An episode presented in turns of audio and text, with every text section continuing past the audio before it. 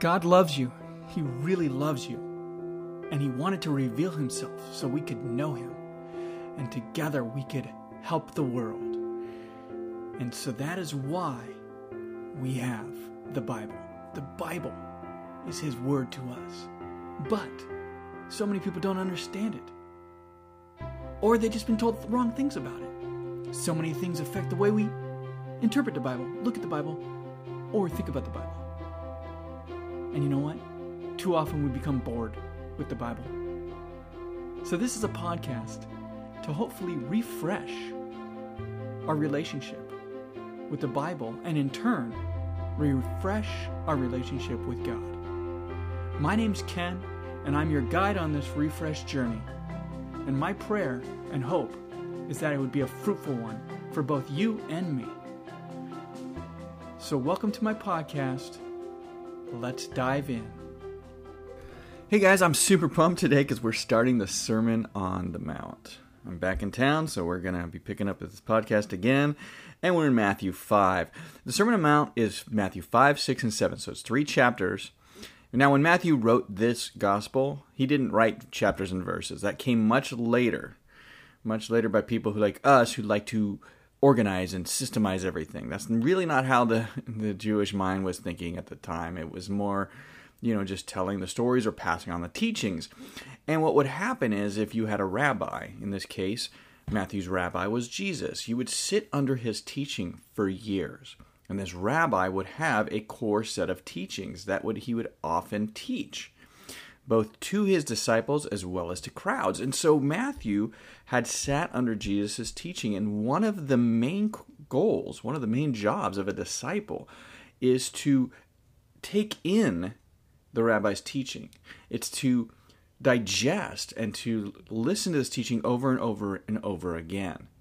And so instead of taking notes and memorizing body parts like a doctor would, a disciple actually, in a sense, memorizes, takes in all of the rabbi's teachings so that then they can represent the rabbi. They can become, in a way, a little rabbi and they can teach the school that they came from. So it's very normal for a disciple to be able to communicate the entirety of the core teachings of their rabbi. And most likely, what we have in the Sermon on the Mount here is exactly that. It is Matthew taking the core teachings of his rabbi, Jesus, and presenting them to his audience. Was this Sermon on the Mount exactly in this order all at one time? Was this one particular time where Jesus taught to crowds on a mountain where all of a sudden he laid out so many different things? Is this perhaps a time that he was on the mountain where he taught things, but then Matthew takes other elements of the core teachings of his rabbi and he puts them all in together to take advantage of this moment in his gospel to have them all at one time? All these are valid, viable theories. It doesn't really matter too much. What matters is is this actually what Jesus taught? And that seems pretty easy to say yes to. Here we have a disciple of Jesus, Matthew, who is taking Jesus' core teachings and presenting them to a new audience. We see Luke doing the same thing. However, in Luke, it's a little different, a little shorter, and it's also called the Sermon on the Plain. So, was Jesus on a mountain? Was he on the plain? Are those two different times where he's teaching his core teachings? Was he on a plateau on top of a mountain. So it was a plain on top of a mountain. Once again, lots of different theories. Once again, not that important. Where he is is not as important as what he says. So, with all that, let's look at Matthew 5. And just be forewarned, I'm going to try to get through this whole chapter, but I've had Bible studies where Uh, we spent hours on three words and I'll tell you those words in a second here. So, seeing the crowds, he went up on the mountain, and when he sat down, his disciples came to him. So, here Jesus, he sees these huge crowds. Remember, he's a rock star. All these people are coming from as far as Syria, and they're coming. And so he goes up on a mountain and sits down. In other words, class is in session. And then his disciples come and they, you know, join him. So, at this point, he's definitely speaking to his disciples, but the crowds are coming. So, how much of the crowd is there yet? We don't know. Is this teaching just to his disciples, or is it to the crowds? Or is it to his disciples with the intention of having the crowds over here? Or is it for the crowds with the intention of having his disciples over here? Once again, obviously his disciples are part of the audience, and so we have to take that into account to say that Jesus isn't just speaking to a random crowd, although there are people there, there's crowds there. He is speaking to his disciples as well or exclusively. So he's speaking to those who are already in. And that's important because when we look at this, we see that he's speaking to both those who are following him and those in the crowd who are just checking him out. So, verse 2 And he opened his mouth and taught them, saying, Once again, them can be, because it's weird, seeing the crowds, he went up, and then his disciples came to him. So, he opened his mouth and taught them. Most likely, them as the disciples, but once again, the crowds are coming. So, verse 3 Blessed are the poor in spirit, for theirs is the kingdom of heaven. By the way, the Bible study that we spent three hours on three words, it was poor in spirit. And it was a great Bible study. It was years ago. It was back when I was in college. So, blessed are the poor in spirit, for theirs is the kingdom of heaven. Blessed are those who mourn, for they shall be comforted. Blessed are the meek, for they shall inherit the earth. Blessed are those who hunger and thirst for righteousness, for they shall be satisfied. Blessed are the merciful, for they shall receive mercy. Blessed are the pure in heart, for they shall see God. Blessed are the peacemakers, for they shall be called sons of God. Blessed are those who are persecuted for righteousness' sake, for theirs is the kingdom of heaven. Blessed are you when others revile you and persecute you and utter all kinds of evil against you falsely on my account. Rejoice and be glad, for your reward is great in heaven, for so they persecuted the prophets who were before you. All right, so this is called the Beatitudes, and it's a sort of poem, if you will, where Jesus is declaring the different blessings, the and, and not just the different blessings, but the people who are blessed. So he starts out with blessed are the poor in spirit for theirs is the kingdom of god. In other words those who are poor in spirit they get the kingdom of god. Okay what does that even mean? What's interesting is when you look at the the parallel sermon here the sermon on the plain in luke he just says blessed are the poor. But we don't need to get into that at all because that'll take forever. And when we get to luke maybe we'll look at that. But blessed are the poor in spirit for theirs is the kingdom of god. So a lot of people would just simply say poor in spirit means those who are humble, those who realize that they're in need spiritually, those who realize that they are in need of a Savior, they are in need of a Lord, they are in need to be filled spiritually. Maybe they understand that they are impoverished, spiritually speaking, that they cannot do what they want to do. They cannot love the way that they want to love. They just cannot overcome sin the way they want to overcome sin. There's a there's an element of spiritual poverty here. And Jesus is saying, look, those people are not cursed. The religious leaders are telling you those people are cursed. The spiritually poor are cursed. And the people saying that those people are cursed consider themselves spiritually rich. Right? The Pharisees consider themselves spiritually elite and they would look at the spiritually impoverished and say, You're cursed. You don't have access to God because you are not strong spiritually. So there was this condition to become spiritually wealthy in order to have access to God or to be blessed. And Jesus is turning this around completely. And he's saying, Look, those people that are being told they're cursed, the spiritually impoverished, they're actually blessed. And you know what? You know why they're blessed? Because they get the kingdom of God, because they have access, they get invited, they are welcome in this kingdom. And when we hear this, it's just a few words, it's just a sentence. What gets lost to our ears is the absolute radical and confrontational nature of what Jesus is doing here. He is totally challenging the normal narrative. He is challenging the religious teachings. He is challenging the status quo. He's challenging authority. And not only that, he's telling his disciples all the people that have been written off are not written off. In fact, we're going to put them in the front of the line.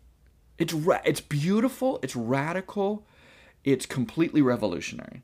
Okay, verse the next the next beatitude. Blessed are those who mourn, for they shall be comforted. Okay, so this is hey, those people who are here in the crowd who are mourning because they have sick children or they have been injured or they've been having a disease and it's been ruining their lives. Well, you know what? In the kingdom of God, you're blessed because that mourning will be comforted. It'll be comforted by the presence of God. It'll be comforted by redemption. It'll be comforted by entering into a kingdom that is greater than this. It'll be comforted by be giving eternal life. But there's also this real tangible sense of you've had a sick child and you've spent your life savings trying to get this child healed. And this child is in pain. And you have gone to doctor after doctor after doctor and nothing's worked. And now you have just walked for days and days to see this rabbi, to see this prophet, to see this healer called Jesus. And Jesus is about to heal your child. That's a blessing, and you will be comforted. Blessed are the meek, for they shall inherit the earth. So, blessed are the blessed are the humble, blessed are those who are going to basically uh, inherit the earth. See, this is a weird one, right? There are people who are going to do well relationally. There are people who are going to do well here now on the earth in its environment. And he's saying, look, the loudmouths, the powerful, the rich, they are claiming that the earth is theirs. They are claiming that they get it. However, Jesus is saying, those of you who are meek, those of you who are who are just more gentle, you guys are actually going to do well. Because you're going to be safe. People are going to like you. You're going to be honest. You are going to inherit the earth. Oh, also with the with the those who mourn shall be comforted. Once again, it's another people group that the religious elite were saying were cursed. Your child is sick because of the sins of his father. Your child is sick because you're not obeying God. In other words, the sickness, or you're sick, your sickness cannot be healed because it's actually a curse from God. And Jesus is saying, look, those who are mourning, you're blessed. You're not cursed because you're going to be comforted. All right, the meek, once again, you're not cursed for not having great strength or riches. You're actually blessed because you don't have these barriers that make you think you're the one doing it. Verse 6 Blessed are those who hunger and thirst for righteousness, for they shall be satisfied. How is this turning things on its head? Well, those who hunger and thirst for righteousness. It sort of implies that they haven't arrived yet, that they're not righteous, but they long to be righteous. They want to be righteous so bad. And if they're not righteous, they don't make the cut, according to the religious leaders of the day. And Jesus is saying, You do make the cut. You are also welcome into the kingdom. You are also blessed. Because that longing, that hunger, when you come into the kingdom, it'll be satisfied. You will receive my righteousness. You will become righteous because I make you righteous. And so that longing, that hunger, that thirst, it will be satisfied. Blessed are the merciful, for they shall receive mercy. If you ever have been merciful to others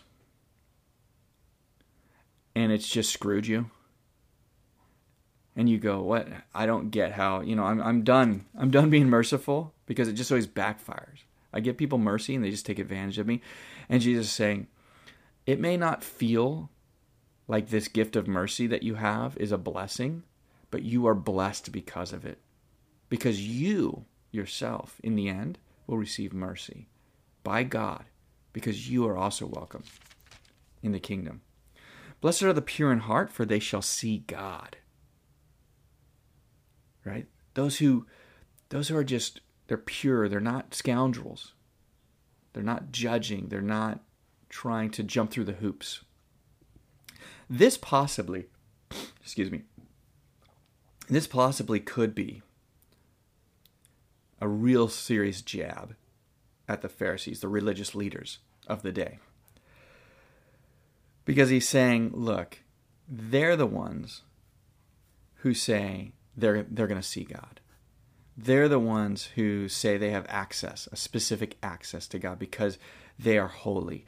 They are the ones who are saying because they you know check off all these boxes and do A, B, and C and you know focus on all the religiosity that the highest of those gets to see God. And he's saying, no, no, guys, it's not those who check off the boxes. It's not those who jump through the hoops. It's not those who do religion. It's the pure in heart who get to see God, and they're blessed for it. Blessed are the peacemakers, for they shall be called sons of God. So those who make peace reflect what God wants to do, which is bring peace between man and himself. Blessed are those who are persecuted for righteousness' sake, for theirs is the kingdom of God. Not very often would we as humans see persecution as a blessing. In fact, when you look at human history, persecution is seen as a curse that needs to be overcome. And Jesus is saying, when you get persecuted for righteousness' sake, not for being a jerk, but for righteousness' sake, when you do my work, when you represent me, and you get persecuted.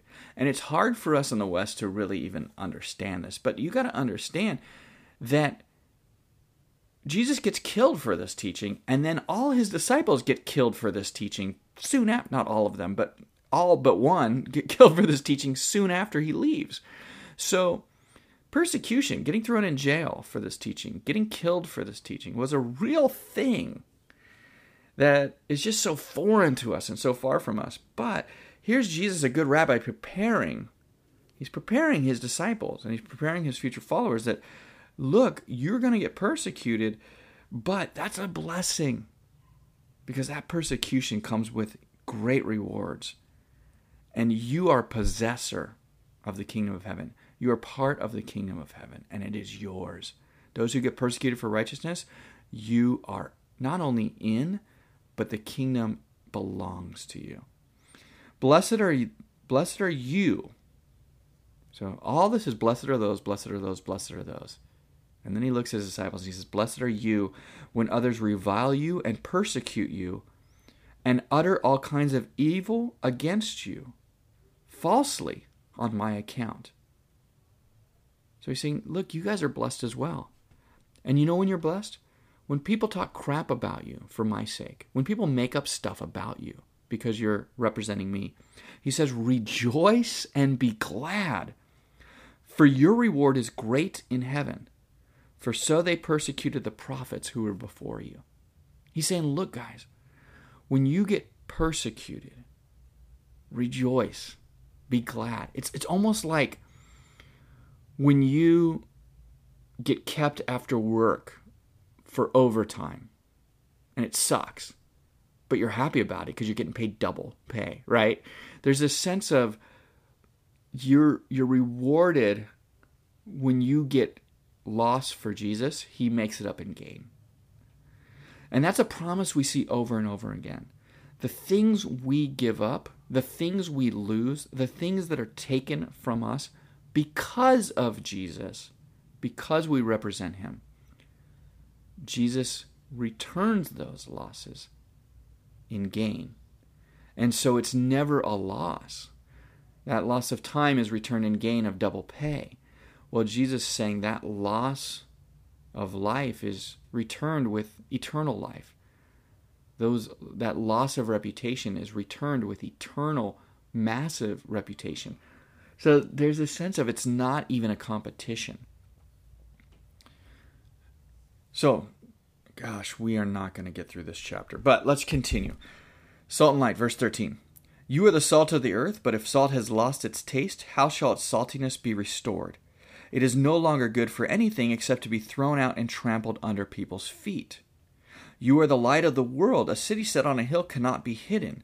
Nor do people light a lamp and put it under a basket, but on a stand, and it gives light to all in the house. In the same way, let your light shine before others so that they may see your good works and give glory to your Father who is in heaven. So Jesus is saying, look, if you're in the kingdom, you are salt of the earth.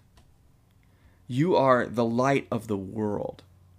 Okay, that's kind of a radical thought because he's talking to just these ordinary people who have been told, you're not good enough. He's looking at these ordinary people who are just fishermen who maybe didn't qualify to be disciples with other rabbis. He's looking at people who are sick who have been told that God's doing this to you. He's looking at these rejects and he's saying, You, you who have been told that you are not even invited to the party, he's saying, You're not only in, you're not only blessed, you're not only part of the kingdom of God, but you're the salt and light of the world. You, when, when God takes presence in you, when the Holy Spirit of God resides in you, when you are redeemed and blessed because you are part of the kingdom of heaven, you are the salt and light of the world. And Jesus is saying, don't, don't not be that. He's saying that's who you are. So be that. Be that in abundance. Be that proudly. Be that freely. He's saying if salt's lost its taste, how shall its saltiness be restored? He's saying, look, salt flavors things, it brings out the flavor. A lot of people look at this and they say salt in that time because they didn't have refrigerators was used as a preservation. But he's not talking about preservation. He's saying if it's lost its taste. Right? So in the West, we take this and we say, yeah, you know, Christians and Jesus people are supposed to preserve the world. Right? It's this idea of, you know, fundamentalism. It's this idea of we don't want to go forward. We want to preserve because as we move forward, the world becomes more and more corrupted, more and more sinful. And so we need to preserve as much as we can. We need to keep the holiness of the world. And I'm like, is that really what it's saying? like, I just, I don't know. He's talking about taste here. And it's just, that's not really even how the world works. Let's take something, for example. Let's take, um, let's just take sexuality.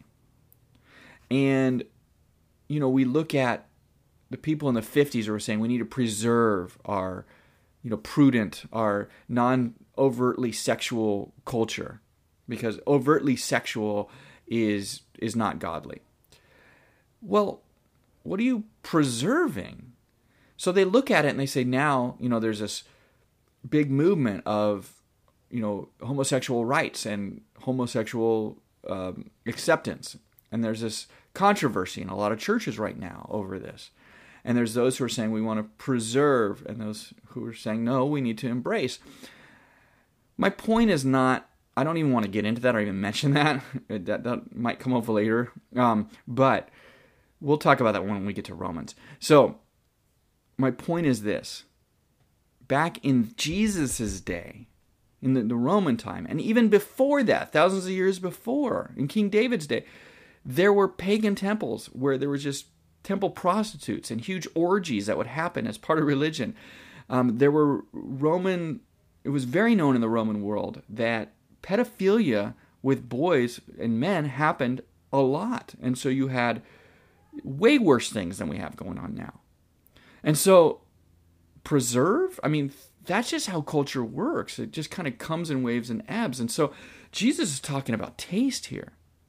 He's saying when we take salt and we put it on food to bring out the flavor, to highlight the goodness. He's saying that's what you do. He's saying bring out the flavor of the earth. Show how the earth is good. Show how people are good. Let people taste the joy, the goodness. Let people taste the love. Let people taste these wonderful tastes. And he's saying, but when salt has lost its flavor, how can it get back? And I can't help but wonder is that where some of our churches are today? Have they just have they become a stink of the earth? Not the salt, not bringing out the flavor, but constantly trying to judge the earth, constantly trying to kill the life of the earth, constant trying to put down the earth instead of instead of bringing out the richness. They kill it. And are those churches is that what Jesus is talking about? Because some of those churches to me I'm an eternal optimist. I don't think anything's ever beyond repair, but it seems like they've chosen a path that just gets darker and darker and uglier and uglier as they go down this path.